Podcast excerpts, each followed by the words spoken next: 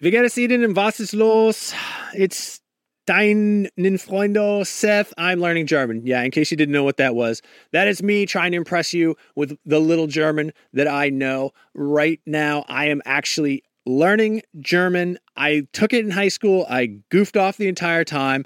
I did some other language learning apps. They taught me things like where the taxi stand is and how to find a bus, um, but not a lot of conversational uh, German. Thankfully, that's what Babbel is all about. Babbel teaches you language conversationally, which let's face it, that is what you want to know anyway. I don't know. When I was in school, you learned like how to count, you learned like the colors, you learned the shapes. Those are all important things, but they don't help you when you're in uh, like Cologne, Germany with Ein Nierenstein, which by the way is German for kidney stone. Uh, an experience I can unfortunately speak personally to. But I've been using Babbel to learn to speak German again, uh, better than I have before. I actually really like it because it is conversational. It's a little bit more relaxed. One of the things that it does that I really like is it'll sometimes show you what the literal English translation is, and I don't know why, but I find that very helpful in sort of understanding the structure, the grammar of a language, and sort of putting myself into that mind space since I'm only in Germany for Gamescom, which is like a week, week and a half, I'm not immersed in the German language. I'm not immersed in German culture. So what I do is the second best thing. I'm taking Babbel. Hopefully this year when I go to Germany, I'll be able to impress all the Germans with how much German I know from learning through Babbel. The app has pronunciation recognition, so you'll be able to learn how to speak better with your accent, how to actually properly pronounce the words. That way, you won't get made fun of by a, a group of older German men because you said Apfelstrudel and not Apfelstrudel. Um, no, it's really cool. Uh, I'm going to say right now there is a special limited time deal for our listeners. Right now, you can get up to 60% off your Babbel subscription, but only for our listeners because you guys are the best ones, by the way, at babbel.com slash realm. Get 60% off at babbel.com slash realm. That is spelled B-A-B-B-E-L dot com slash realm. Rules and restrictions may apply. Visible is a wireless carrier that is not invisible. It is pretty clear from the name. Actually, radio waves are invisible and I can say this with authority as a licensed amateur radio operator. That being said, Visible won't be giving you the power to see light outside the visible spectrum. It's actually way better because having that ability would make getting around very difficult and distracting. What you do get with Visible is unlimited 5G data powered by Verizon. You get one line of wireless, just $25 a month, which is great in these times of economic uncertainty. That is one line for $25, taxes and fees included. So, whatever you're doing at this moment, please stop. Switch immediately. Now, monthly rate on the Visible plan for data management practices and additional terms, visit visible.com.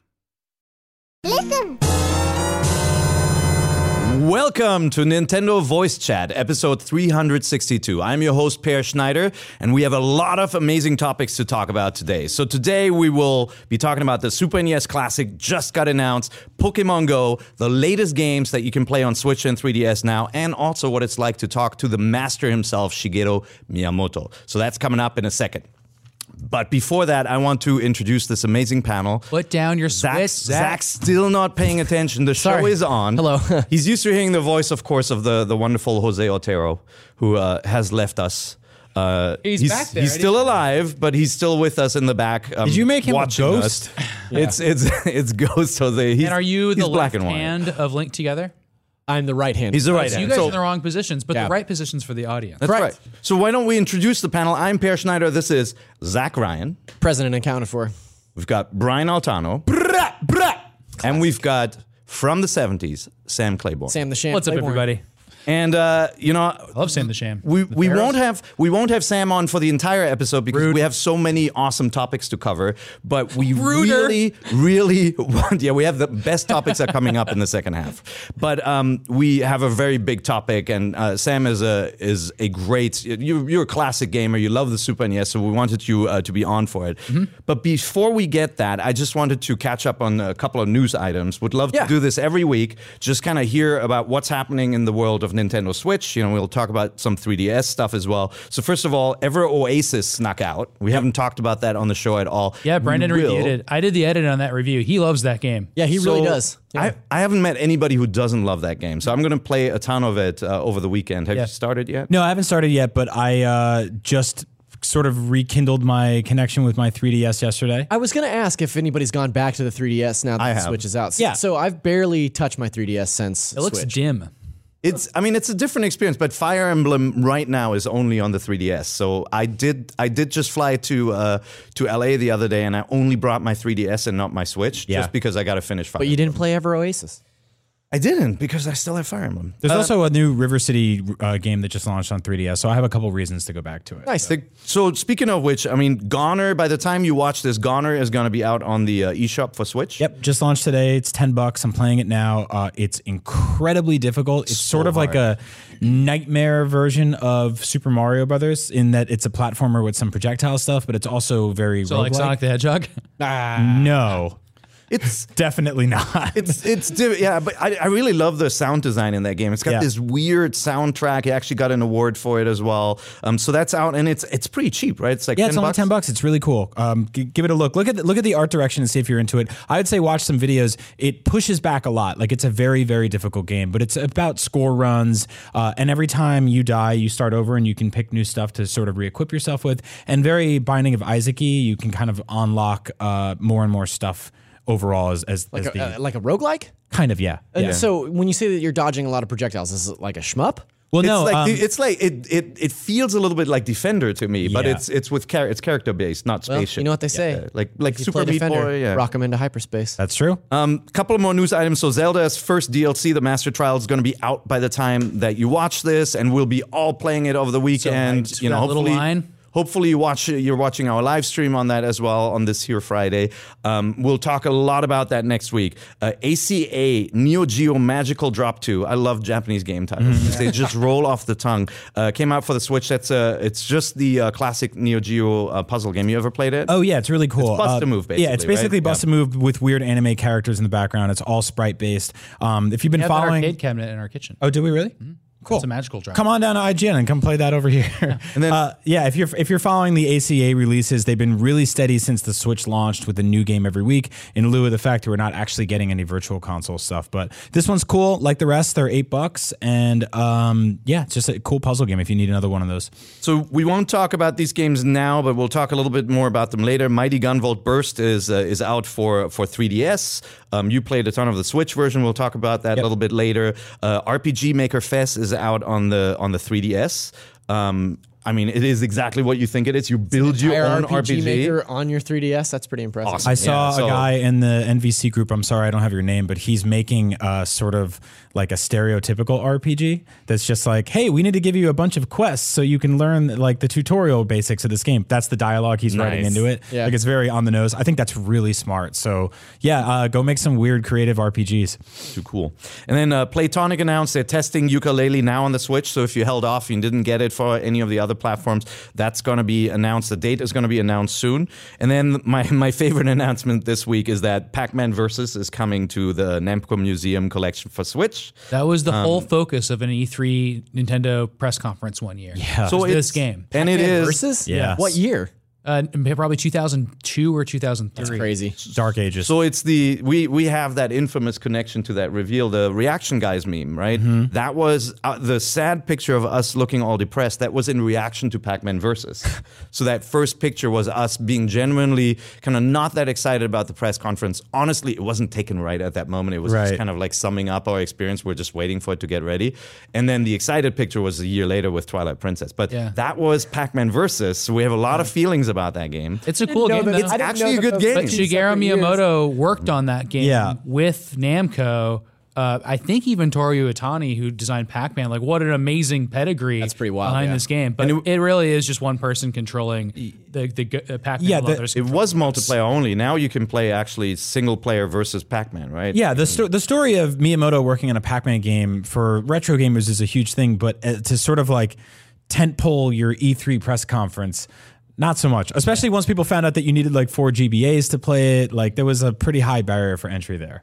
So, but let's get to the big news. The biggest news that we kind of we we all knew it was going to happen. We hoped it would We happen. hoped it would happen. We didn't know that it would be this soon. and then it suddenly good. happened when none of us were ready for it. Pre-orders at this time are still not up. We're all Yeah. scared that we're not going to get one. But Yep. the Super Super NES Classic Edition was announced.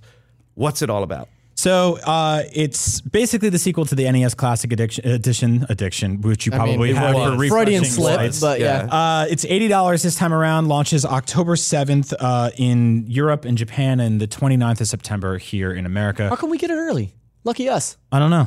Because we get, we get the weird purple one. So I, you know. I think it's because it's going to sell out, and Yeah, then we're uh, we're pre-ordering for the Japanese release. Yeah. later. So, to, uh, same thing as the last time. Uh, sort of a shrunk down version of the classic console. Different design from here to Europe to the to uh, to Japan, um, and obviously slightly different games in Japan than we got here. But 21 total, uh, seven of which are third party, which is really cool. I think that's a higher average than we saw in the NES, and also uh, longer controller cables, five feet this time. The way they actually I'm I'm I am from Europe, and I still don't get the feet thing. I think I'm five feet tall, or Oh. three feet, or oh, oh, oh you do you do I do meters. meters? Yeah, yeah. That's What's that? Is is this a foot? So it's like arm to oh. table. yeah. I, yeah. I have no. I'd say like three feet's probably like this, so five feet is like this. Yeah. If you're listening to this show on iTunes, he's showing the size. I'm of doing a it with my arms, fish. which isn't helpful to you Yeah. at all, and I apologize. I think but the reality is, uh, if you bought extension cables last time around, those will still apply because most people you need don't them. sit five feet from. are the they the same connection? So it looks like they are. So that's the cool thing, right? Um, and we weren't sure at first because it looks like the ports on the SNES were exactly as like the ones that Right, we the- saw the the four pin or five wired in the press release, but I, I guess that just means non-wireless. Yeah. Right, right, right. Yeah. Yeah, it means there are cables. But uh, we saw from extensions and everything. That's Yep, we saw from the Japanese design that the actual entire front panel of this SNES pops forward, Right. and you can plug in your stuff there. So the controls Hmm. uh, are actually the same exact ports as we saw on the Wii for Yep. everything you plugged into the bottom of your Wii remote. weird clippy ones, Yeah, right? Yeah. Which means if you have like the wired classic controllers or pro controllers or whatever they were back in the Wii, those as you can use those. That's sweet. Uh, you might be able to use your NES controllers on some games. We'll see. I don't know. I mean, we'll see if that works out. Uh, and then obviously 8BitDo and Hyperkin and all the other companies that make third party controllers will work on there too. So I have a couple of extension cables I got from the last time around. So Mm-hmm. it's cool to know those will work this time. Uh, remains to be seen if this will get hacked or anything like we saw Um, with the NES. undoubtedly, yeah. Undoubtedly. But uh, I think one of the big thing that you're probably immediately worried about um, is will I be able to buy one of these things? The answer is probably not because it's impossible. But they did say that they will know. make it. They will make it easier. So Um, I think it was in uh, maybe April or March when uh, Nintendo made that claim that that they were slowing and stopping the production of the uh, NES Classic Right. to shift their focus on production of the Switch and the at the time sort of unannounced unofficial Super Nintendo Classic. Like Yeah. they were Yep. shifting their focus to production on that. So hopefully we will see more of these units and we know that they're producing them through 2017. But if you don't get one between September 29th and Christmas, ooh, you might be out of luck or you might be feel like there's a- an exorbitant amount of money for a, a unit that somebody gives you off eBay. Look, if I wasn't chasing Amiibo and you know some helpful NVC listeners and viewers have, have helped me actually get some that I just couldn't lock down, uh, I would say they're not going to make the mistake twice. But Right. it's gonna be it's gonna be a hot item again, and Well, like they the don't NES make the money off the rare system either. Like, Yeah. the the secondhand sellers make it. So Yeah. Yeah. I, what I is the have point hopes, of having it limited? I have hopes that they're solving it for this one. I do too, but we also have thousands of listeners listening to this show right now who still can't get a Switch. So it's in a, we're in a weird spot. But um, you guys I- think that like the audience though is not as wide for this? Like it's, a, I think it's a better game. are you? I was going to say, are you kidding me? Look at the lineup. But, but like, look, the, we'll but- get to but that in a seriously second, though, yeah. we'll talk about it. But like the NES is a is just factually like a more iconic system. Like people use have shirts with that controller on it. You never see the Super Nintendo one. I, I agree with gonna that. make that it's a system that's I'm gonna really wear it widely beloved, and I think we were in competition with a much more general public uh, for Yeah, that I agree. Uh, you know, Sure. Andrew was telling me, Andrew Goldfarb, friend of the show, he'll be on later, but he was saying that uh, he, he- one of the things that he was thinking about when it comes to purchasing the Super Nintendo uh, Classic is that people like his parents were looking for an NES Classic because that's the only system that they, it was the first and it was the one that was the most important to them. And so there's a, like you're saying, there's a whole market that we're sort of counting out. Uh, for the Super Hopefully, Nintendo Classic, but then Yeah. the scalpers will still care about this. the scalpers are now, already going. Yeah, Yeah. So like there'll be a there's a business built up around reselling these now So that's just working at system. Speaking of business, I have some numbers that I've crunched for you guys, just in case you were curious. Um, so He's the he's the smart one. Yeah. Glasses. Yeah, Uh, tips us off. The NES Classic had 30 games to this one's 21. Uh, so if you're looking at virtual console prices on previous platforms, uh, these 21 games would cost you, uh, based on the fact that they're 7.99 a piece. Uh, this, these 21 games would cost 167 dollars and 79 cents if you're buying them on the virtual console. Um, Compare that to the NES lineup. If you were to buy those games on Virtual Console, that's $149.70. Interesting. Greater value. Thank Yeah. you, thank you. Yeah, um, and then uh, just because I'm a crazy person and I wanted to find out for the collector market, Yep, like you went on which. I think that these classic systems are specifically targeted for collectors, right? This one for sure. Yeah, we were just um, talking about. You could potentially go out and buy a used SNES, a used additional controller, and all 21 games.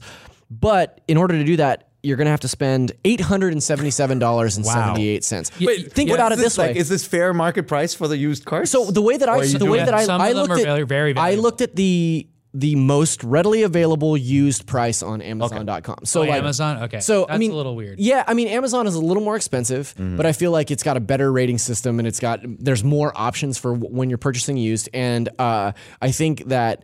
The most expensive cart I found was Earthbound at Yeah. around 160 bucks. Hmm. Um, but then there's other games like Uh, Mario Kart that were like pretty cheap. Well, If I went to my Mario local- RPG is very expensive, and Mana can be expensive too. So yeah, th- th- it's not a cheap list. Why is Mario RPG so expensive? It came out very late, and it didn't sell well. Oh, interesting. I did not know that. And then they didn't. They just didn't make enough, and you know they didn't Yeah. do uh, additional runs. But thank you for that wonderful calculation. Well, there's one more. There's one more calculation that Peer actually did. Um, According to my calculation. And according to Peer's calculations, the estimated playtime my on calculation. this is Sam. Sam's calculations. There's a lot of calculations happening. Let's get it. Okay. Um, uh, we're looking at probably what approximately 530 hours of gameplay across some of these Yeah, RPGs I mean and that's stuff. totally like But napkin, you're looking at Final Fantasy calculation. 3, Super Mario World, uh, Right. Super One of- Mario RPG. They're all big games. So let's let's get into it. I, I would love to just kind of go over the list of games that we're getting in the U.S. and in Europe, and the machines are the same. I think the European machine is much prettier. I think the Japanese and the European design of the Super NES is The just colored buttons. It just looks so much better, and I, I'm definitely going to import a Japanese one, and we'll get to that in a second. Why? Mm-hmm. So we got Super Castlevania 4, Super Punch Out, Kirby's Dream Course, Earthbound, Contra 3, Donkey Kong Country 1, Final Fantasy 3. That is six, in, Japan, Japan. right? Great game. F Zero, Kirby Superstar, uh, Link to the Past, Mega Man X, Secret of Mana, Star Fox, Star Fox 2. And we will get to that one in a second too. Mm-hmm. Street Fighter 2 Turbo Hyper Fighting. so That's the the good one. The good one, Yeah. the faster one, right? Super Ghouls and Ghosts, the hard one. Yeah, the hardest Super game of the Mario bunch, Kart, sure. Super Mario RPG, Super Mario World, Super Metroid, and Yoshi's Island. That is the lineup. yeah, That's just those final three lineup. would be an insane. That is That's a crazy lineup. Yeah. that's that's like the the all star great games. There are of course some some of our favorites missing. We'll talk about that. But Japan is actually not getting Super Castlevania, Super Punch Out, and Kirby's Dream Course, um, Or Earthbound. Earthbound, weird one. They're getting uh, Legend of Mystical Ninja, so Gam- Gambare Goemon, the uh, the the Zelda like one uh, of of of the games on the Super NES. you love that game. It's so good. Super Formation Soccer. They get um, Fire Emblem, Mystery of the That's super Emblem. cool. Also an amazing game. And then uh, a Panel de Pon, so Tetris Attack. So you're Right. telling me you were telling us yesterday that the Fire Emblem game that's coming to the Japanese version is actually a double whammy because it also contains the original NES game, right? yeah, so mo- Oh, that's cool. Yeah, It's like getting Mario All-Stars. It's it's just it's a yeah, it's a full campaign. It's um it's it's it was one of my favorite games on the Super NES, bar none. It never made it out here, of course. Um, I, I played it on the the Super Famicom. But when you look at this list, I mean, what Sam?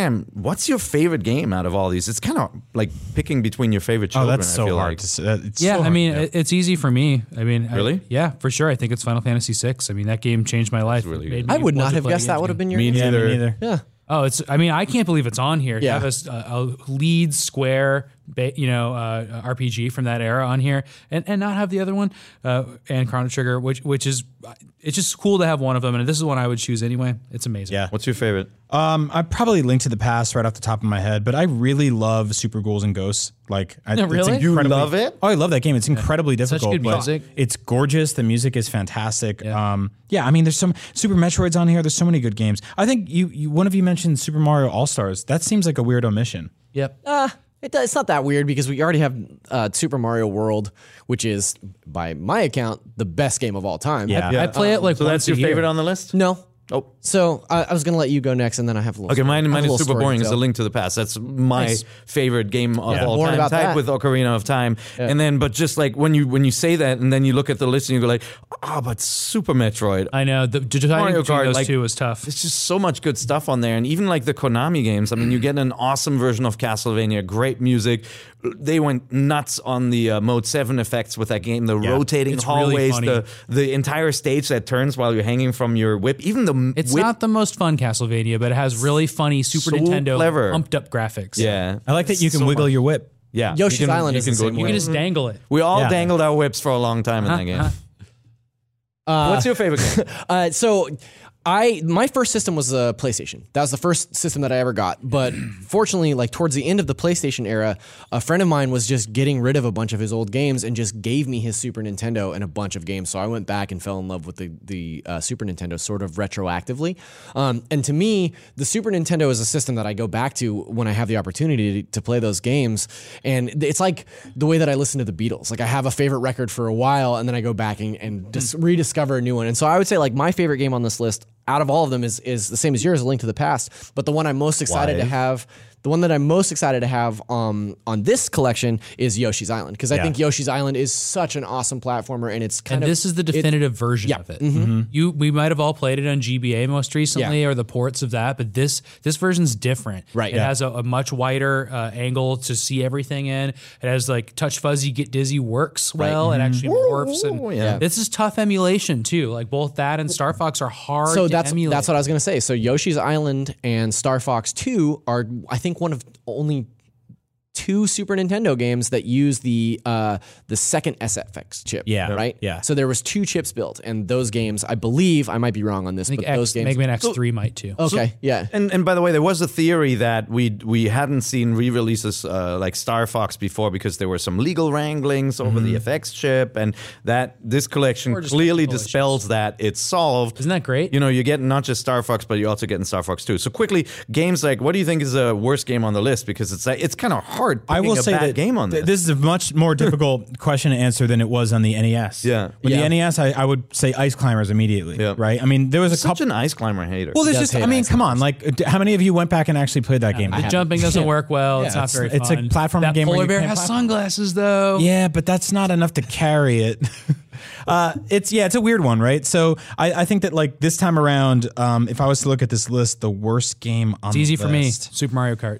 What? What? Wow. What? Yeah, I agree It's with not Sam. a good cart. Super Mario It's Kart like- has. I have don't you think gone Super back to Mario it Kart has recently? aged hmm. well. It's so hard to really play. Tough. It's really, it's really fast and it's really hard to play. Friends, I made a terrible mistake with the show. and Yeah, you can I'm only sorry. choose you know you can only play against one other person and it's st- split screen top to bottom it's just goofy I have a really a- funny story to tell about great Super Mario mode. Kart. If we have time at the end, I'll tell it. But we got a lot of stuff to go. Well, I don't know if you guys are allowed to speak after this, but enough. what's your what's your least favorite on it? Super Mario. No, I, was- I want to be able to speak. Um, I'm actually the, the one I'm least connected to. This is such a good list, but Kirby's Dream Course is the one I've spent the least amount of time with. Yeah. So i like, love that game yeah, you were telling me immediately. I think you're gonna like it a lot. that- It's a good puzzle solving, like weird tactical game where you like have like a Kirby, you need to get to a spot, and he can change into all these things, and you kind of like knock him around, and there's a great physics. To Mini it. golf, right? It's so fun. So like Yeah, and it's good. isometric. Yeah, and you can play against head to head people, and it's yeah, it's a cool isometric like 3D board. yeah, I've never played that one either. Love that So game I'm when I was a I'm kid. I'm with you actually on this one. Like for me, it's between Super Punch Out, and that's just because like Super Punch Out to me isn't as special as the first one. I And, agree. like, And, uh, or Kirby's Dream Course, and just because of the type of game it is, it, I thought it was just a really clever, um, clever game for to star Kirby. And what they did with this, there weren't any games I like think you that. guys will, will like returning to it. It's really accessible. But um, what do you think is missing? Uh, to me, Chrono Trigger. I know That's you the touched I've, on one, it. I've right? done a scientific analysis of what's So missing. yeah, Chrono Trigger, So- uh, ActRaiser. I Yeah. feel like Oh, is man, missing. yeah, Check I this love out. that game. Turtles in Time. I took that. I love turtles. In yeah, Time. Yeah, me too. I took the list and I ran it up against the list we've already made of top 100 SNES games. Plug, plug, so, plug. So Google that. If you yeah, Google top it's super 100 good. We Super actually NES just games. updated it. Um, that list I think was made five or six years ago.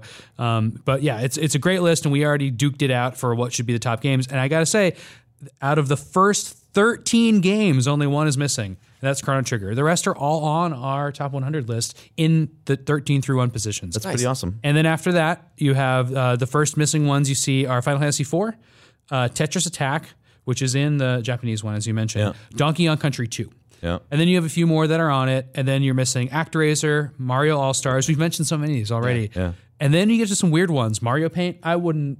Uh, That's have hard to tried. replicate. yeah, I was gonna say like Mario Switch. Paint would be great, but it's like, what are you gonna do? Sell a tiny mouse? Yeah. Uh, believe it or not, there's a third party that just launched a new Super Nintendo story, yeah. mouse. It's Yeah. so weird. Yeah. So Why? So just a few more to mention: Magical Quest, uh, the Mickey game. yep. Yep. Oh yeah. That's a good one. Super, any of the Super Star Wars games. We have Yeah. a couple of those on here. I really like Tetris and Dr. Mario. Uh, Mortal Kombat 2, which is it would be funny if it was included because it's very violent. from Yeah. the era. I feel like And then there's a Dr. Mario more. Though is it would be a repeat. You know, like any. Yeah, Tetris and Dr. Mario is a really cool game where you can play Tetris against somebody playing Dr. Mario. Yeah. It's a mm-hmm. really clever game. So I could keep going, but my my overall point here is that man, they nailed the top twenty at the very Yeah. least. Yeah. Like out of the things that we as a staff chose, it basically matches it. well, there's no Right. real weird non sequiturs like in the NES classic, like Galaga.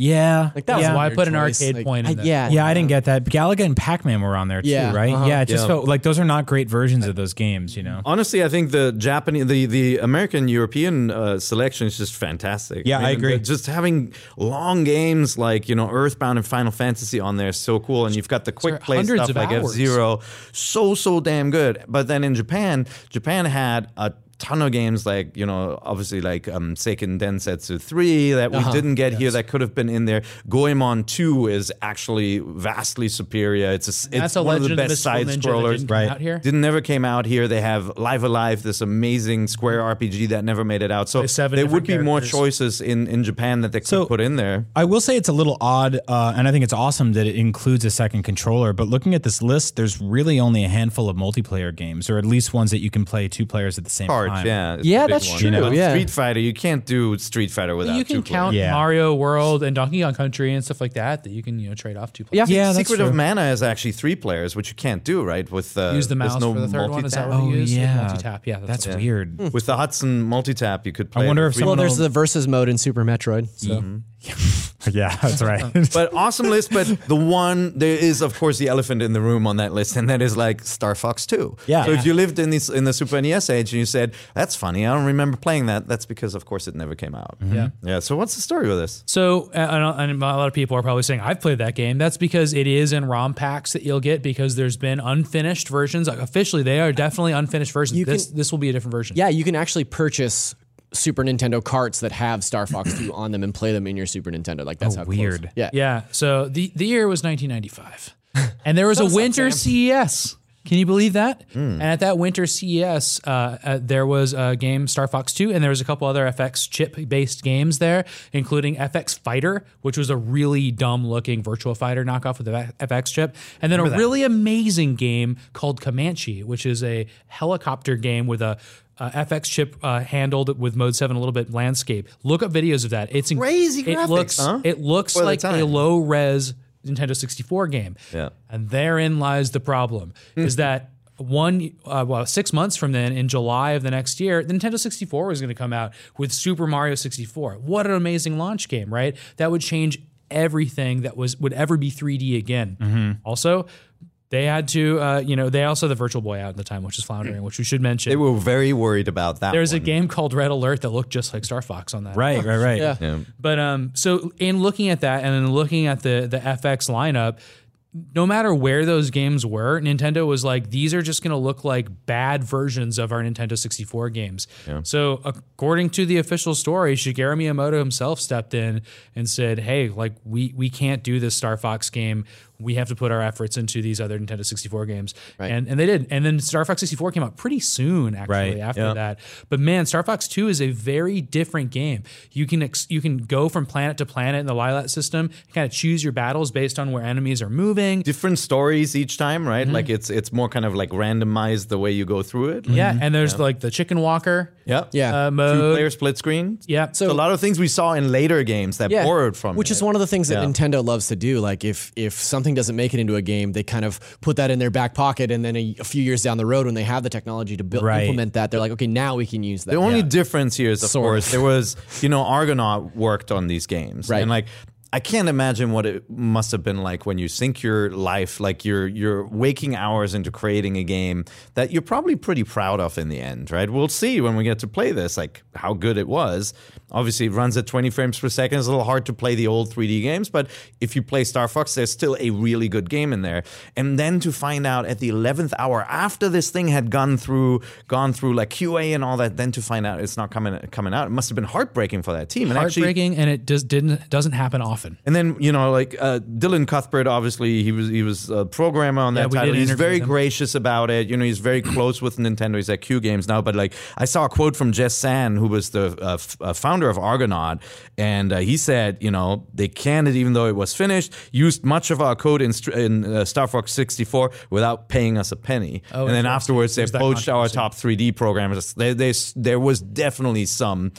There was was definitely some friction with Nintendo. Right. Well, Star Fox and that team, that the team that worked on Star Fox, headed by you know the Argonaut team, they made something amazing, and it, they didn't make it for Super Nintendo originally. They made it for Game Boy. They made a Yeah. 3D polygon based X, game right? called Yeah. X. Yeah. it is remarkable. That never came out here, so that would be cool for a future Game Boy collection or something if we got that. There's a cool uh, remake of that for uh, I think D- DSi. Yep. But um, Oh right, I remember that. I was going to ask because I do remember it coming stateside to one of the DS systems. Yeah, it's stylized to look like kind of like polygonal and in kind of a beautiful way. And I, I still think Star Fox is beautiful Yeah. for not having textures. Um, but yeah, that team like to do that and then accomplish what they did for the other FX chip games and then do Star Fox 2. Like that was not only, you know, a, a finished game, it was a finished game that was like a technological marvel.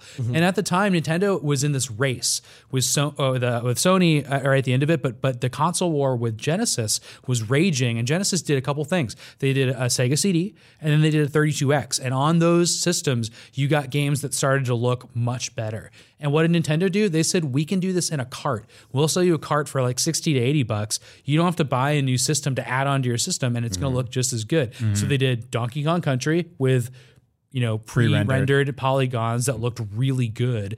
And they put out Star Fox and they said, look at these games alongside Virtua Fighter and Virtua Racer. Like we can go head to head with you. It's So a really cool. interesting Yeah. warring. It's a great idea, yeah. But I, I mean, I, I lived uh, during that age, and I, I did play Virtua Racing in the arcades, and Yeah, then they look I was super excited about having 3D graphics. Same. Uh, At home, but there was a definite difference, and like with fighting games, where the reaction time had to be quicker, like you could tell that the the chips just weren't up to it, right? Like that. Or there Virtua wasn't- Fighter. There wasn't, yeah, there wasn't a there wasn't a future for that with the current hardware, even with Yeah. the FX chip and all. Add this into the mix. Nintendo Yep. was not only working on the Nintendo 64, but they had these big arcade games at the time, and Killer Instinct was one of those. Yep.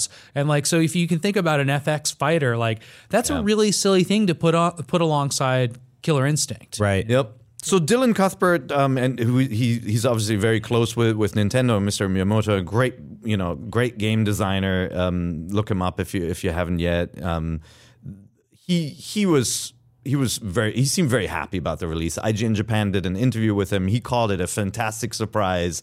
The team had a launch party, Yeah. like a belated There's launch pictures party of for it. It's really great. uh, which they is all just went to like a restaurant in Japan. Ah, it looked it's awesome. So so Well, cool. I, I can't imagine. cool story. I can't imagine how surprised those guys must have been. I mean, think about how uh, I'm surprised we were to see Yeah. it on that list because Right. there was that Game Informer interview from a couple of years ago where Miyamoto they asked him about Star Fox 2 and he said, "Well, maybe Star Fox 2 is better left as a memory." And it's one of those things where it's like, yeah, there was obviously no real plan to bring this out publicly, so it's it's kind of shocking that they would do it in a way that is like, oh, also this little system has a game no one has ever played, Right. Like legally. Well, So, it's it's sort of like historically, ultimately, Miyamoto did make the right choice. I mean, until now, because now we're getting it also. But focusing on Star Fox 64, that's the one people remember when they talk about Star Fox. That's the it's one not really the Super Nintendo. wants when they see a new Star Fox game. They're like, Yeah, well, I hope for it's like. Star Fox 64. Does he say dual barrel roll? Like, yeah, that's the one you remember, you know? And I don't know if that's just because of age or because they talked. Um, I mean, it was possible to talk on Super Nintendo. That's what everyone talked in It, Punch it, it ran smoothly. Gabby J. And, Yay. It was just a different experience, I think. Like, Yeah. Yeah. It wasn't the uh, beginning of it's an archaeological cool move Yeah, and it's something super that cool. nintendo hasn't done a lot of and it gives I think a lot of people hope that we're going to get Mother Three as a translated Gonna game. Bring that up. Right? Yeah. Yeah. And uh, there's a bunch of other cool like Japanese games, Mario and Wario, and as you know, aside from the Square Enix games, there's a and, and Hoping Forsaken 3 still. Yeah. yeah, yeah, and then Sega that Zetsu Three, yeah. the the Mana sequel. Mm-hmm. Like, there's these amazing games that probably got pretty far along in the process Mm-hmm. of getting localized. That hey, if, if they got this treatment and like we all buy this system, like w- it's amazing what we could get. Yeah, we it would kinda be have- awesome to different have era. like the archaeological dig site, like even unfinished projects or oh, something. I yeah. haven't seen anybody do that. Like Yes. here are the game demos we developed but didn't make it out. Like to make like a loving care package. Like Make a that. WarioWare I mean, those. Totally. I mean, and this was this was different than just like this was different than a game that only came out in Japan. This never came out anywhere. I mean, there's games like Tingle's Balloon Fight and Tetris Trackers, Yes. which are like Zelda super games that we never got here. You know, you could import them or you could get them Tingle's through- Rosy Rupee Land. Yeah, which is another one. Very strange. So guys, I, I could talk for hours about the Super NES and, and this re-release, and honestly, I I'm getting real anxiety that it went up for pre-order while we were talking here. know. So we're gonna take a little break. We're gonna say goodbye to Sam. Bye everybody. Uh, it was Sam. awesome Just having take you. this and go home. Uh, take your little portable with you, and we'll of course have Sam back. So we'll be right back. Here we go. And we're back with NVC, your weekly dose of Nintendo news here from IGN, and a wild Andrew has appeared. It's actually I'm just Sam, but I shave my mustache. Oh. Into a full beard? Yeah. I don't think you know how shaving works. Yeah. hey, Andrew. So there's, Hello. A, there's a good reason we have you on because our next two topics touch on uh, touch on Mr. Miyamoto, but before that, uh, Pokemon Go. Yes. I, d- I don't think so. My kids are obsessed with Pokemon Go. They still go out and play this, which is great because they actually walk. but you're, I think you're even more obsessed. Like when the update came out, which just happened, what, like a week ago, week and a half Yeah, ago. last week, yeah. you were running around like you're you're starry eyed. You were grabbing people and walking through San Francisco. What happened? Uh, so they updated and added raids. They added raid battles, uh, and they completely redid gyms. But the the big headline there is that there are now these raid battles where when you show up to a gym, you can have up to twenty people, and there's a raid boss that will appear. And what actually appears is an egg and a countdown. So like the game, the reason I'm so excited about this is because the game has essentially they they breathed entirely new life into it. Like if you open the game right now, having not played in whatever six months, it's like unrecognizable because now there's all these weird eggs popping up, and you'll get these notifications that a raid battle is going to begin. And basically, any gym near you, if an egg appears, there will be a countdown timer, and when that hatches. People are already gathered there because they know, okay, in an hour I'm going to be right there. And up to 20 people at a time can take down a raid boss. And if you beat it, you get premier balls, which are a new kind of ball in the game. And you can I use have to laugh at that. I'm sorry. You can't just look me in the face and say Premier Balls. And I, We are okay. we are 12 years old. Yes, yes. They're white and red. Stop it. Stop it. as long as they're not blue. yeah, uh, those would be great balls. But no, it's uh, Not really. Oh boy. Uh, but yeah, you can catch him, and uh, it's really cool. It's a really smart system. On top of that, they just redid gyms. So you you've been playing this game since it launched. Like I don't think you've actually stopped. stopped, right? Did you stop? I took. I finally was like, all right, I'm doing it. I'm taking a break, and then they released Gen two. So I had like maybe three weeks where I wasn't. Where you weren't playing it. Yeah. You So, remember, the- we remember when we were in Europe and he was playing it nonstop. The entire we were like, I got look at Mr. that, Look at that. Look at that. Look, it's the Eiffel He, Tower. went- look, he only went to to Europe to get Farfetch'd or something, I, right? I, Or what? I went to And Japan for Mr. Mime. Farfetch, Oh, and I got uh, Mr. Mime in Europe. I shot a video of you when you got Mr. Mime, and it was like it's it's it sort of to, like completely exemplified why the, the hunt for things is sometimes more fun than actually getting it. Like we're all trying to get that SNES classic. Yeah. refreshing the site is probably more work than we'll do when it comes to actually playing the game or Mm-hmm. enjoying it. You got Mr. Mime after walking around Amsterdam for three days, and you were like, "I got Mr. Mime." Cool. And I just put my phone away, and I was like, Yeah, cool. now, now what do I fill the void with? but so hold on with with the raids though. I, I wanted just to clarify that with the and I, have, I haven't gone back to play it yet, and I, I will in the next week. But with raids, you're all working together. It doesn't mean it doesn't matter what team you're on. yeah, and, But and then if- at the end of the raid, what happens to the gym? Well, so then the gym is held by the team that basically dominated that that raid battle. But also, you get a bonus if your team controlled that gym when it started, and then you play. Then you get an, extra bonus, maybe extra premier balls or extra items uh, if you win the raid. And you can also lose the raid, like you can run out of time, which is really crazy because there's kind of three tiers, and it has a difficulty level beneath it, or actually, I guess four. And basically, a one star difficulty, like there's Magikarp gyms and stuff, I can do that raid myself. But if it's like Tyranitar and it's four stars, like there's no way I'd be able to take it down without five other high level players. So it's, it's a really, actually, really fun system. I, I played Pokemon Go for three weeks when it came out last year. Do I get back into it now? Can I get back into it now? Because like the way you're talking about it now sounds to me, it's like analogous to the way people talk about Destiny year. Two, Yeah. you know what I mean? Yeah. Or like The Dark Souls Yeah, it's like it's like well now I've got all these moon moon chips and I've got all these light levels and I, I don't know what that means. Like, is it too late for me if I haven't Can been he, playing at can all? he have Premier Balls? There, you can have, you can definitely have Premier Balls, do. and there's always time to get Ace and Moon chips. Um, I think the reason, the answer is yes, and I think the reason the answer should be yes is because the secret best part of this, and they won't say it, but the secret best part, best part of this is this is obviously how they'll roll out legendaries. Because the way it works right now is you go to a gym and there's a semi-rare Pokemon and you can catch it. Uh, there's yellow eggs that mean it's a it's a pretty hard boss or, or a pretty rare Pokemon, and then there's pink eggs that are something a little more common.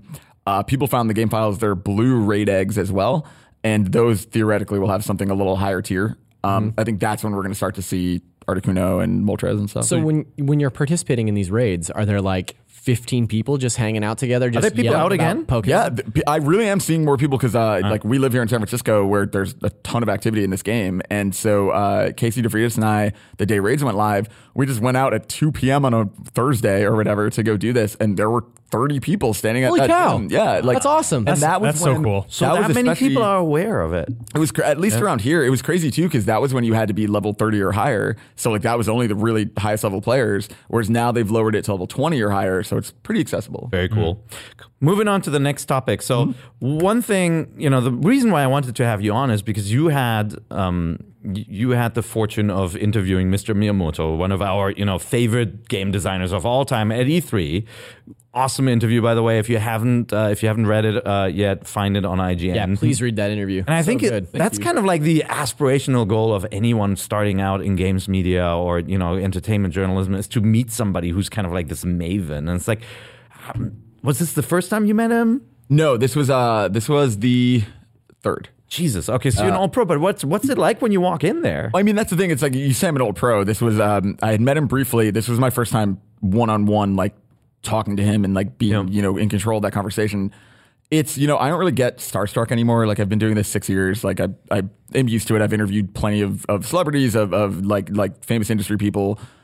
It is so bizarre being in a room with him, especially at a show like E3, because you're like, if you remove Mario from the map, half of this stuff isn't here. Right. More than half. The entire stuff the here. entire Yeah. convention sort of implodes and on. I mean, you, you look at like his creations and how that sp- like sort of spawned a video game industry in, in many ways, which created now thousands of jobs and inspired thousands of people to make their own games. Yeah. I mean, how many games do we play now that are, we're like, it's kind of like Zelda or it's kind of like Mario. It's got elements of Donkey Kong, this, this, and this. Well, not so much that one, but Just the concept. You know what I'm like, I mean, think about the the one up mushroom. Like, Yeah. they are like these icons that you can show to anyone in the world, and they go like, "Oh, that one makes you yeah. bigger. That one, that one gives you an extra mm-hmm. life, right?" That's all. and you you hear that when you talk to him like like it's so crazy because like he's so articulate and smart and he really like there are some people you ask a question and they immediately fire off an answer like they they don't really they have kind of their pure bullet points or whatever it is he really stops and, and it's thoughtful and you get an answer that's really smart like um one of the things i asked him was uh when you when you in the 80s were designing mario and and looked at that character in, in your head did you picture Mario now? Like, did you picture what he's become kind of in 3D, or has the character, your vision of the character, sort of evolved? And his answer was basically about how, like, in the in the 80s, it was 2D tool sets that were so different than what it is now, and he was literally like moving his hands in the way that like it used to be straight lines, and now it's rounded, and it's just like the way the way he had the way he views the world is so unique, and you can see how he comes up with so many like brilliant ideas. And you see the cartoonist in, in him too. Totally, right? yeah. yeah. Drew Andrew a picture. He did. He, he drew me a Mario Odyssey Mario. It's really cute. Just like just like randomly. Yeah, just in, in the in my notebook. It's pretty cool. I, I have all my stupid interview notes in there, so I had to tear it up.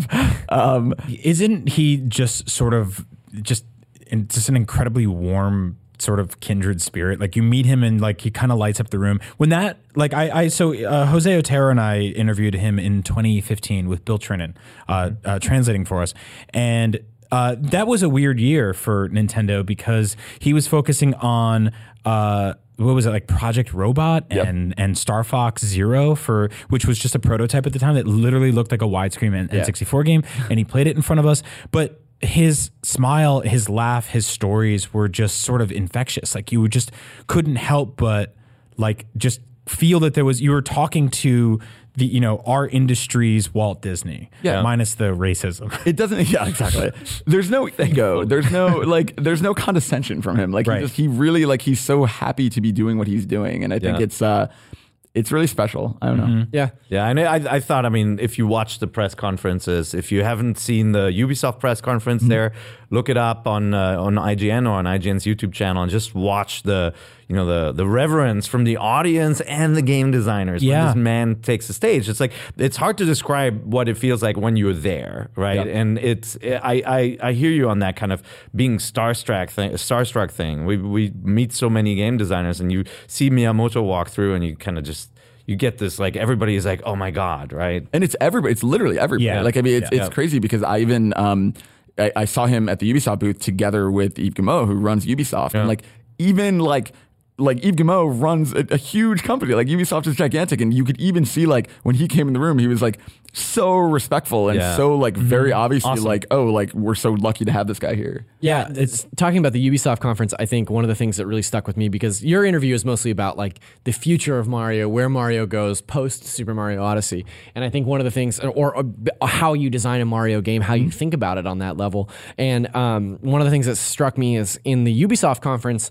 There was that quote from him that said, "You know, I told them have Mario do anything else, just don't let him jump. Like that's Yeah. my thing." Yeah. And I kind of thought that that was anecdotal. Like I thought that that was something that he just said as a goof. But then in your interview, he was just like, I really challenged him to think of Mario in a different way and really do something different. And to me, that's what stuck with me. Was like, oh no, like he does have sole ownership over the way this this character is perceived. And like, you know, Yeah. he talks about in your interview. One of the other things that I really loved is um, he talks about how he challenges his staff rather than create new characters to teach old characters new tricks, which is something that mm-hmm. You just don't do in this industry, right? Like you're always trying to do the new thing and create something new and make a bigger, fr- a new franchise, and and he's just so backward in that way. Like he's like, I don't want to create a new franchise. I want to teach my old franchise to be new in this way. And I love my favorite quote of the whole thing was that he talks about the idea of um, manga artists would often have a, a single character that represented the artist himself. Right. And that character would appear in everything. And then he related to Alfred Hitchcock, appears in all of his movies and things like that. And he's like, for Mario, like, that's me and like that's that's my character and that represents me and there there are more stories for Mario and there's more like opportunities for him in the future.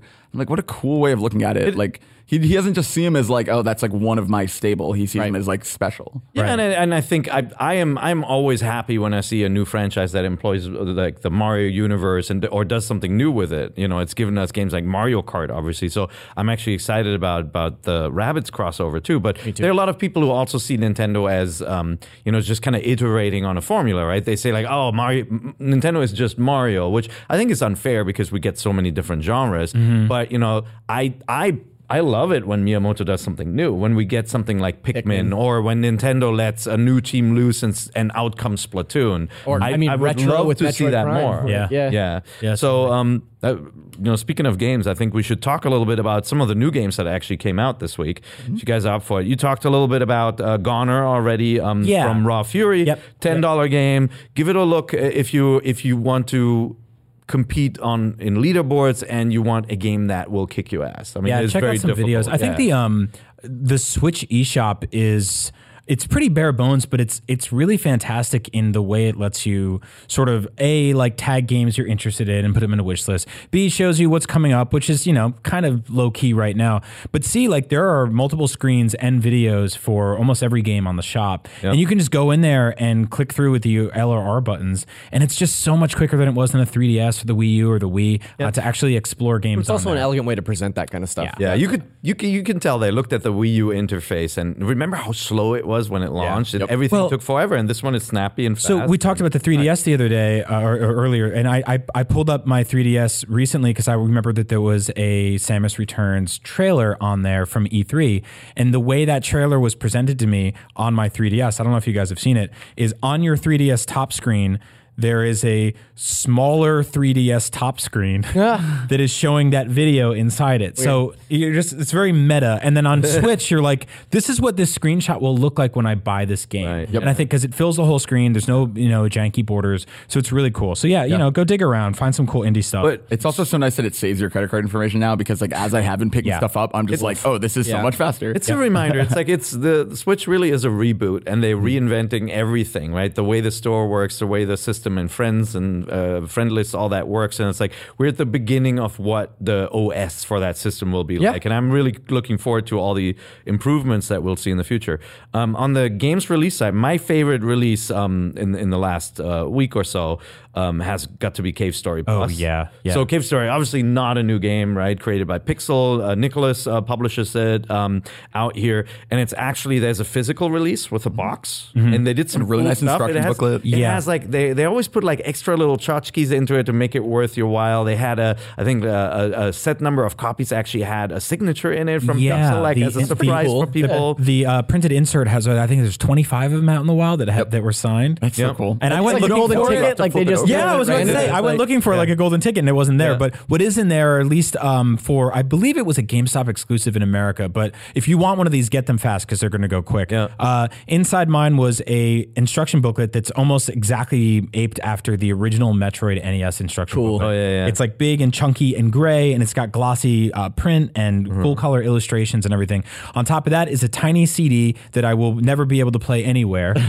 because I don't have like an HP desktop computer with the pop out tray. It's tray. the anymore. mini one, right? Yeah. yeah. Don't put this thing in your car or your PS4. It'll, just get destroy lost. it. gone. It also has the cutest keychain ever. Yeah, so the keychains are weird because they're blind bagged. You actually don't. You're not guaranteed to get uh, any specific character. But I think I think there's three or four different ones, but you can trade with your friends on eBay or go in the NVC group. Trade with your Trade friends with on your eBay. So trade in the sense of like commerce. That's what it says on eBay. Trade with your friends. Uh, I actually got the main character, which is cool because I love him. He's got his little red hat. I love him so much I can't name him. But he, yeah, he's in there in a little red pouch. Ah, titular hero cave. Titular hero cave, and his story plus. So, uh, game is thirty bucks. Yeah. Uh, you can download it as well, and it, I, I think it's a good download because it's not a it's not a huge game, right? It's kind of retro in its style, super Super NES looking, and honestly, I mean, closest relative is got to be Metroid, right? Yeah, the way it's so set up. It's it's like a much. Uh, I I would say it's it's got less sort of Metroidvania elements in terms of like um, items walling off specific sections and stuff like that. Uh, you do sort of it's a little bit more level based, um, but it's incredibly challenging. I will like take them to task a little bit. I think thirty dollars is kind of steep for for this Especially game. for a game for that's the come out age on of the game. several Yeah. platforms. Well, and it also at this didn't add like it, it looks better in HD, but it didn't. Yeah. It added like time trials and a couple of minor things. I don't think it really like redefined a, a brand new package. Yeah, yeah, and we've seen full fledged. Yeah, you get a keychain. We've seen full fledged remakes of this game um, on the 3DS. Uh, where actually did a Polygon remake, but you can buy this thing on Steam uh, for like pr- pretty much half the price of this thing. So it's cheaper out there. I think the digital version should have been a little cheaper. Twenty would have been something a little better. That said, this is like one of the greatest indie games of all time. It's made entirely by one person. It's been ported over and over and over throughout the years. Uh, it's Great music Yeah. too, really Great like story, catchy too. tunes. Uh, but it is like it's you know the the platform. It's got platforming, and you you got to do some pretty tricky jumps. But you Mm-hmm. also have a gun, and the more a little like you know Triforce triangles you collect, the Yeah. more you, your guns get upgraded. You can switch between missile launcher and gun, like and, What I- and, and you do get like Metroidish items. And what I like about those guns is eventually you, you level them up to the point where they assist in your platforming. So Neat. shooting at the ground bursts you up into the air. That's so cool. And you can kind of just like chain above a bunch of enemies, shoot them, and get where you need to go at the same time. So it's really cool. There's a story too, some yeah. quirky characters. It's really you know. cute. Yeah, I really like this game. Um, give it a look again. Like this is, like you probably came out of E3 being like, "Where's the third party support?" Like you have to dig around the uh, and and look for indie stuff on Switch because this is really a fantastic indie game machine. It's not really, you know, it's kind of like it's like the Vita with a lot more sort of AAA first party stuff on it. Yep. So I mean, that's pretty much the best of both worlds for handhelds. Yeah, so check that one out. What do you think? Uh, and then Shantae came out. Yeah, right? um, the HD version. So Port, pretty. port of the Wii U game, I believe. Yep. Um, yeah, it came out last year. It- it's on everything. It's, Yeah. Have you played this one? Yep. I played. Um, so I played a little bit of on on PS4. Mm-hmm. Um, I think it's it's not quite like I like I really I like the Shantae games a lot. I, I like the the different forms. I like kind of the actual like sort of movement mechanics in it. And it's not it's not like fully a Metroidvania or anything, but you No. do like as you unlock the different forms, you can kind of go back and unlock new areas. Which I Yeah, think is really cool. Yeah, it's it's kind of smart in the way it's designed. You're a genie and you transform into different animals that can mm-hmm. sort of traverse into different areas. But it sounds like the like perfect game for you. oh Brian. yeah, I love it. I love it. I love genies and animals and transforming. So that's it. And it's like art style wise, is a little Raymanish looking, right? Like very looks like a Saturday morning cartoon. bright, Yeah. It's very like hand drawn, Yeah. but it's so like crisp. It just looks, looks, so good. Looks gorgeous on on Switch in handheld mode, and on the on your TV, it's like it's really really really good looking. Yep. 20 Um, bucks. Yeah, twenty bucks. Um, it- the animal transformations are a little weird because you can level up parts of them. So like halfway through the game, you're like, I'm a monkey, but now I'm a monkey that can shoot across the entire level. Um, there aren't a lot of levels, but they do sort of nudge you to go back to them and collect stuff and find like it, it'll take you probably a good ten hours to hundred percent this game, maybe more. So. And then uh, Mighty Gunvolt Burst also came out. Yeah, Zach and I are both playing that. Yeah, Mighty on this one? Gunvolt Burst is uh, sort of this weird mashup between the Gunvolt games that got popular on 3DS and Mighty Number Nine, which didn't really get popular anywhere. But um, I know Broke a lot of hearts. but It this did, is what Mighty Number Nine should have been. Yeah, that's what I was just gonna say. Is like I'm playing this game as Beck. That's Mighty Number Nine, and it's easily the best Mega Man game to come out in years. Yeah. like, it's amazing. Like it's really really fun. It's really difficult, um, but it also allows for some really cool customization. Like in the same way you were talking about the customization in Cave Story, um, you can tweak the way your each individual gun fires your bullets and stuff. So you can you can change the way that a bullet ricochets, so you can hit enemies at different angles and stuff. And it, It's almost like a like a debug mode. Yeah, it's really weird. It feels like you're cheating. Yeah. Like, it feels like so the entire game is supposed to be story wise. It's kind of like Battle Network. It's a Yeah. VR simulation. Yeah. So you're not actually fighting eight Mega Man robot masters, but you are. But you are, yeah. Uh, but you can go into the settings and be like, I want my bullets to go this far. I want to be able to chain four air dashes in a row. I want my sub weapon to be this. Yeah. I want my angles of my shots to spread and then go 45 angles or 30 Yeah. or 90, like whatever my you want. recoil to be set down here, and I Yeah. want my, like refire rate or my reload rate to be much faster. And then you go in and you play through the level completely differently Yeah. than you did previously. And if you're like, this game's too easy, then you make your shot weaker, you make your jump worse, you change everything, and now you have a much harder video game. chances So, are you probably won't need to make this game any tougher though. It's pretty yeah, tough. it's pretty tough. Yeah. yeah. Sounds like Inti Create, Inticrates should work on uh, on some Mega Man for. I think I think you're absolutely right. I think this is a good pitch for that. Um, it's very odd to be like you remember in Mighty Number Nine, we all got burned by that, or not?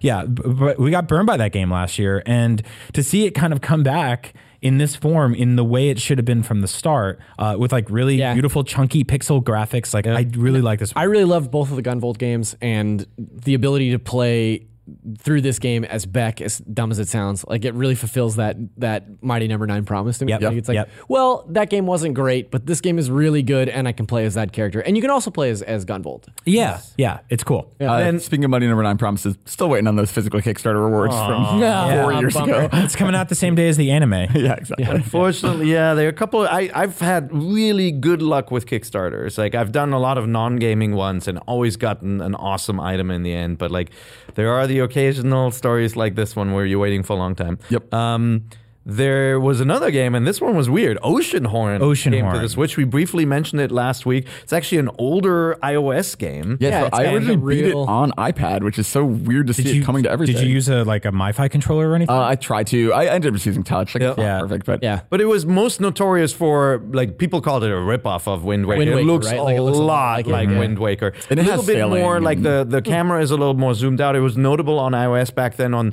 on your iPad as basically looking like graphically like console quality. Yeah, Like, I would- really awesome. beautiful game. I would right? say if you're going to compare it to a Zelda game, it actually has more in line with something like Phantom Hourglass or Yeah. Spirit Okay. Tracks. Yep. Yep. In that it's kind of top down. It's a little more three fourths perspective. Um, this was a really logical game to put on consoles and handhelds and portables and phones that didn't have a Zelda game. Mm-hmm. Switch has the the, The greatest best Zelda game, yeah. but it, but it also So- doesn't have a Zelda game in that style, That's right? true. Like, Yeah. like, That's I think true. this one is.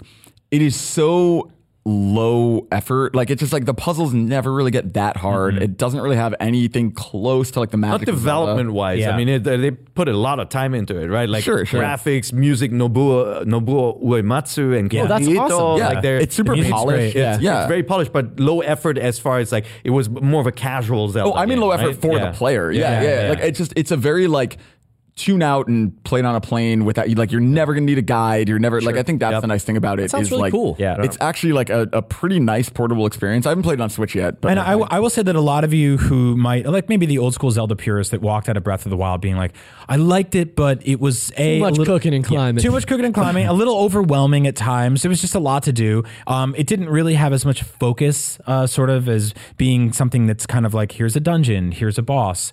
Uh, didn't really have so much of that. It was a lot more, you know, get out there and sandbox.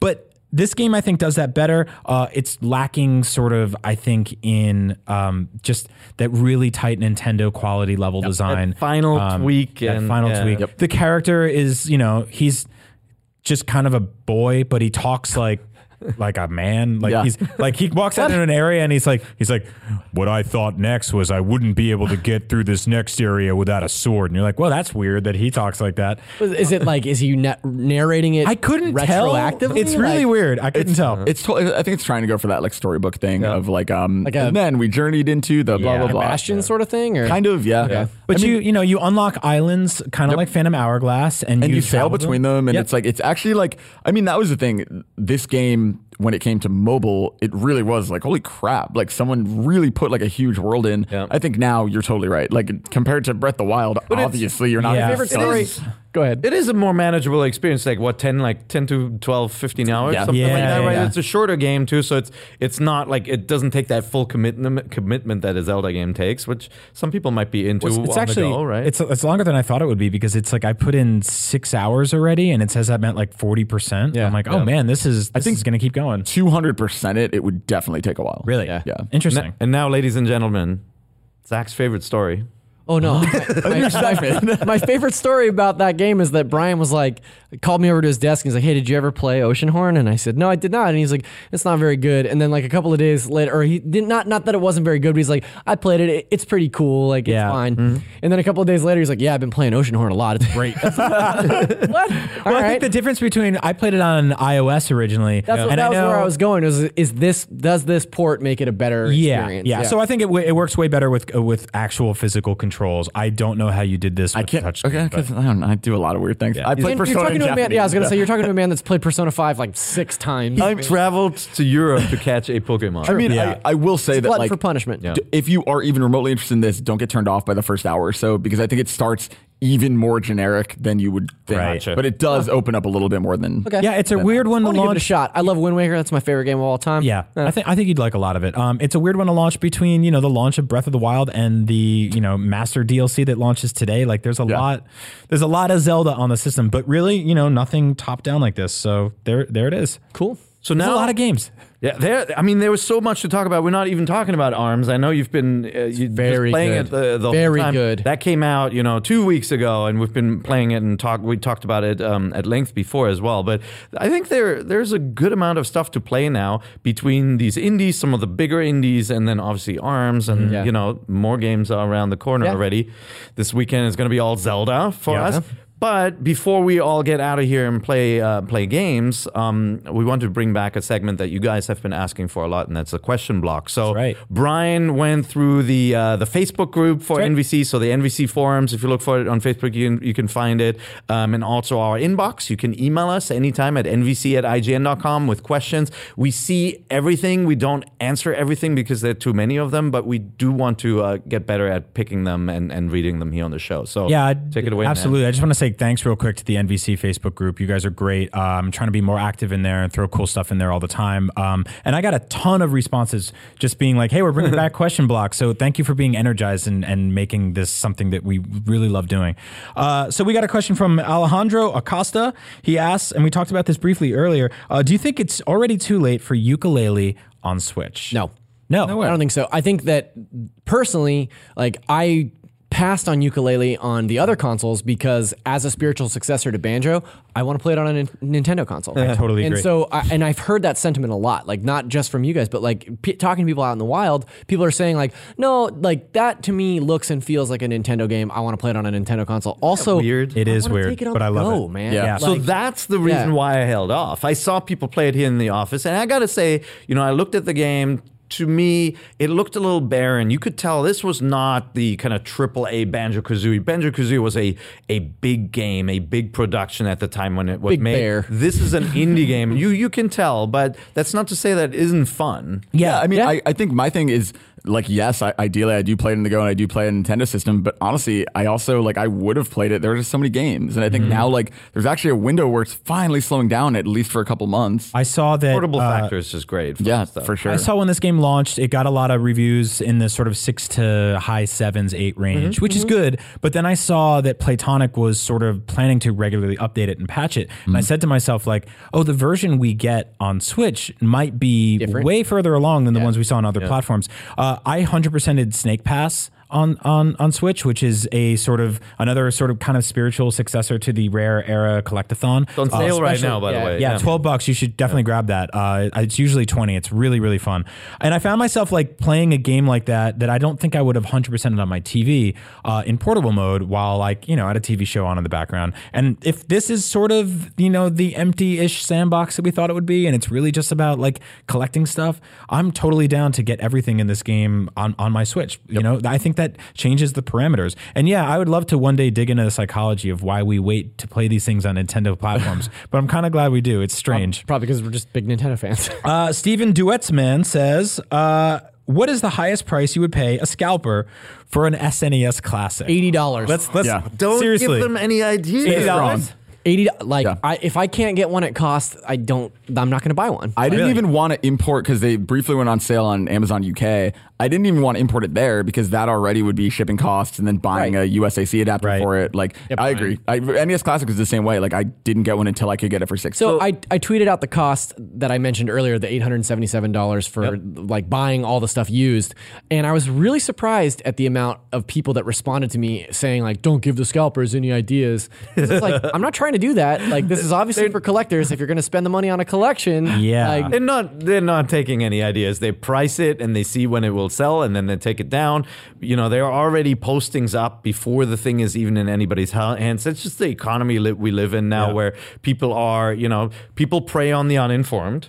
Um, I I would I would pay a hundred bucks plus for this thing probably if I couldn't get it. I'm a huge Super Nintendo fan. I would, I would too. also you gonna- got that EVP money. so- EVP money. Thank I would you. too. Honestly, I have a I have my NES Classic set up underneath my my television next to the soundbar. Like it's more to me than just something I'll play and chuck in a drawer. Yeah. Like it's actually like it's a weird centerpiece of my entertainment center, and I want that mirrored by the Super Nintendo. And then when they do the N64 and the rest and the Virtual Boy, I want them all. We on sort of there. mentioned this when we were talking with Sam, but more so than the NES Classic, I think I'll I'll pl- I'll be playing the Super Nintendo Yeah. Classic Yeah, because like for as sure. much as I love that collection of games on the NES, the Super Nintendo that's my jam. Yep, like yep, that's yep. that's uh, I love it so much. It's I- also an era of where, where games, be- in, in that short generation, games develop past the kind of like the you can still feel the arcades the arcade roots of games where you repeat the same levels or you know they uh, the the cartridge space was so small they had to be economical with repeating tile sets and all that but these are such full-fledged games you play Super Metroid and it's like no area looks like the other one and Right. it's just like you know I mean think about Secret of Mana and how much stuff is in there And I mean, I- I- such a great collection. I, I consider Super Nintendo the best console ever made. Uh, Yep, this also has three or four of my favorite games of all time in it. Like Yeah. the idea of like having a small convenient package where I could play Final Fantasy VI and Earthbound, Earthbound and, and Super, Super Mario Metroid World and Link to and Super Past, Metroid, like, yeah. insane. Well, Steven answered his own question. He says, I managed to get myself an NES Classic because my wife is amazing and found one, but I would have paid $100 or 110 And that was for a $60 system. So he actually outbid the rest of us. You already lost that eBay auction, NVC. All right. Uh, finally, Julio Benavides says, Now that Metroid is back with a vengeance, what franchise would each of you like to see Ninty bring back from the dead? Personally, I want more Earthbound. Let's just go real quick. I'm going to say Advance Wars. yeah, I was gonna say Advance Wars That's too. that's awesome. You guys know I'm a I'm a racing guy. F Zero, 1080, and uh, uh, uh, I forgot about Wave 1080. Race. Yeah. We haven't we haven't seen these games refreshed in ages. I would love a new F Zero, and with the power of the Switch, I would love to see a new Wave Race as well. But You- man, Advance Wars is such a good franchise. Did you uh, did you play uh, what's Fast- it called? a Fast Remix? Fast uh, RMX. Yeah, yeah, Just not the same for me. Like Yeah. I, I, I like that game. I think it's really nicely done, and it, it just like that weird mix. And I think we were spoiled by GX. GX was a really hard game, but Sega did an amazing job basically taking what Nintendo created and then just running with that weirdness of the characters. That's it. the- you know what? the That feel that's, of it. That's what Fast RMX Yeah. was missing. It was missing large men in helmets, wearing tight clothes, I mean, standing next to the cars. I know you- I think you're that would have kinda changed. half joking, but no, but that would have changed true. everything. Yeah, it would have been yeah. like, he's it. Samurai Goro's in that car. Yeah, Yeah. They made it personal. What about you? Any anything you want to bring back? He stole my answer. It's got to be Earthbound. Like I, my my secret hope is that by putting Star Fox Two in this, I'm hoping they've now set the precedent that every new classic thing they put out will include an unreleased game. So if we get some kind of weird Game Boy Advance classic thing, I hope that's where they finally debut Mother Three. Yeah, that's perfect. So, folks, I had a ton of ton of fun talking with you. We got to go in a second. What you got? I know, I know, I know. You got to sign off. I just want to say one thing. Uh, You did the Columbo thing. I know. Ah, sorry. Uh, really excited that this is the first show with the new cast. Yeah. Like, I really dig it. And I want to say that we are so fortunate to be on this show in a year where Nintendo has released a new console, has a new Zelda game, a new Metroid game, a new Mario game, and a new Star Fox game. Like, is that the first time that's ever happened in Nintendo history that all five of those franchises I or all five so, of those yeah. things happen? It's pretty insane. Yeah. We got a new Star Fox and new Metroid game last year, but that was weird. kind of. Yeah. So guys, thank you for sticking with us. You know, this was our our first show obviously without Jose. We miss him dearly. We're doing everything we can to fill his giant shoes. Uh, We're if you have any if you have any suggestions for for us on what you would like to see on the show, we're going to rotate through the the fourth guest on the show. We, we, we want to stick with four people, uh, talk more about kind of like the big news events of the week, and give you plenty of feedback on the things that we've played. So look forward to uh, Zelda next week. Uh, NVC is IGN's weekly Nintendo show, but it's not the only weekly show. So if you haven't watched GameScoop, for example, this week they talked more about the Super NES Classic, a different angle. Were you on this one? Nope. Sam was on this one for sure. So you can hear a little bit more from Sam on the Super NES Classic. You weren't on it? No, but you can find this But guy on Beyond. Sam with a beard. So Um, Yeah. And GameScoop also talked about Metroid. So if you want to hear more from Daemon and the crew, please seek that that show out. You can subscribe to us on YouTube, on our Nintendo channel. You can also go to IGN and find us on our shows tab. Tune in, leave us a nice comment, and send us lots of feedback at nvc at ign.com. Uh, guys, where can people find you if they want to get Uh, more on of you? Twitter, I'm at Zacharias D. I'm at Agent Bizzle. Uh, I'm Garfep on Twitter, and please do read that Miyamoto interview. Yeah, read it, read it. Really good. Very proud.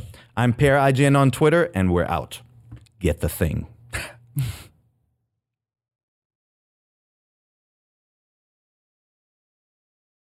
Hey there, this is Justin Bartha. I made a funny new podcast, King of the Egg Cream. It has the greatest cast in the history of podcasts with actors like Lewis Black, I'm torn by my feelings for two women. Bobby Cannavale, You can eat it, or if someone hits you, you can put it on your cut. Melanie Lynskey, I wonder what these marvelous things are that look just like boiled chicken feet. Jason Ritter, I can break things and pick locks and kill people. Michael Stuhlbarg, The whole point is to inspire people that they should make themselves better. Ari Graynor, No, don't whet its appetite. What are you, an idiot? me, Justin Bartha, That's not just any egg cream, that's a Lemke's special. and all narrated by the hilarious Richard Kind. This is the story of Harry Dalowitz and how he rose from nothing to become New York's King of the Egg Cream. So if you like funny true stories, come listen to King of the Egg Cream, available wherever you get your podcasts.